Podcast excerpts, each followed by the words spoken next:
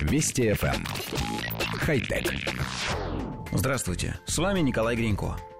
Даже небольшим гаджетам требуется источник питания в виде батарейки, аккумулятора или подключения к электросети, но камере от стартапа XNOR все это не нужно – Миниатюрная видеокамера, размещенная на 5-сантиметровой плате, получает энергию от солнца благодаря наличию небольшой солнечной панели. Это позволяет гаджету с низким энергопотреблением вести запись видео в формате 320 на 320 пикселей. А модуль искусственного интеллекта, не требующий подключения к облаку, делает возможным задействовать устройство в качестве датчика движения или слежения за объектами. Это может оказаться удобным, скажем, на дачном участке для охраны территории или для наблюдения за птицами, животными или природными явлениями.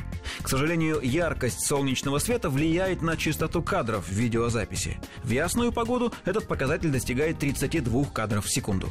Гаджет может работать с несколькими различными протоколами беспроводной связи с низким энергопотреблением, но в этом случае лучше дополнительно установить аккумулятор, так как, например, Wi-Fi требует много электричества.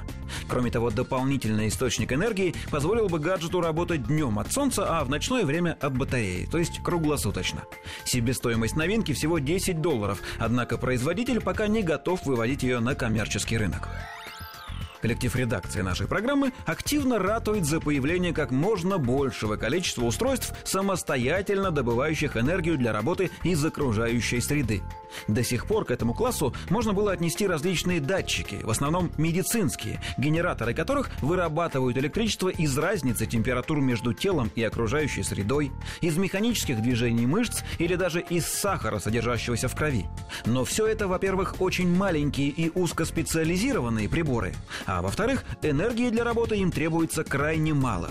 Видеокамера, работающая от солнечных батарей, едва ли не первый пример достаточно крупного гаджета, который к тому же можно применять в обычной жизни. Чем больше будет появляться таких изобретений, тем скорее мы придем к созданию абсолютно самодостаточных гаджетов, которые вообще не нужно будет подключать к розетке. Однако по поводу камеры у нас есть собственное предложение – Изображение она, как и все остальные, получает с помощью матрицы, на которую через объектив падает свет. Может быть, стоит попробовать исключить из конструкции солнечную панель, а вместо этого научить светочувствительную матрицу не только фиксировать картинку, но и вырабатывать ток? Понятно, что это пока невозможно, но идея, как нам кажется, стоящая.